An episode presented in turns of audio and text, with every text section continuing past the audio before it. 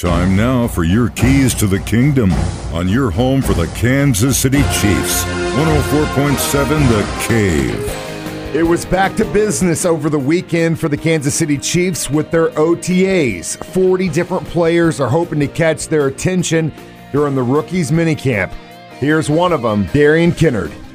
Here's one of the draft picks this year, Skyy Moore. Uh, biggest thing was just getting in the playbook, uh, just kind of soaking up everything I can.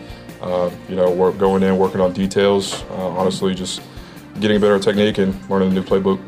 Uh, it was, man. It was really fun. I mean, I got the first practice, I guess, rookie minicamp as a Kansas City Chief, so that was pretty cool.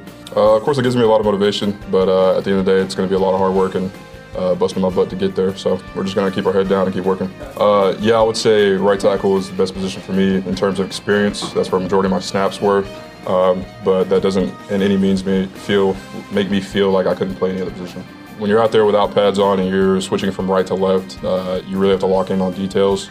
Uh, it's like switching from in basketball shooting right-handed to shooting left-handed or vice versa. It's just it's a different feel, and uh, you know, small the smallest details make a huge difference uh, on both sides. So it's just a feel thing, but uh, it feels good going out there and to be able to uh, get reps at my old position, I should say. Those are your keys to the kingdom. Brought to you by Dr. Mark Melson, the doc that rocks. Now at Springview Dental Care, and your home for the Kansas City Chiefs, 104.7 The Cave.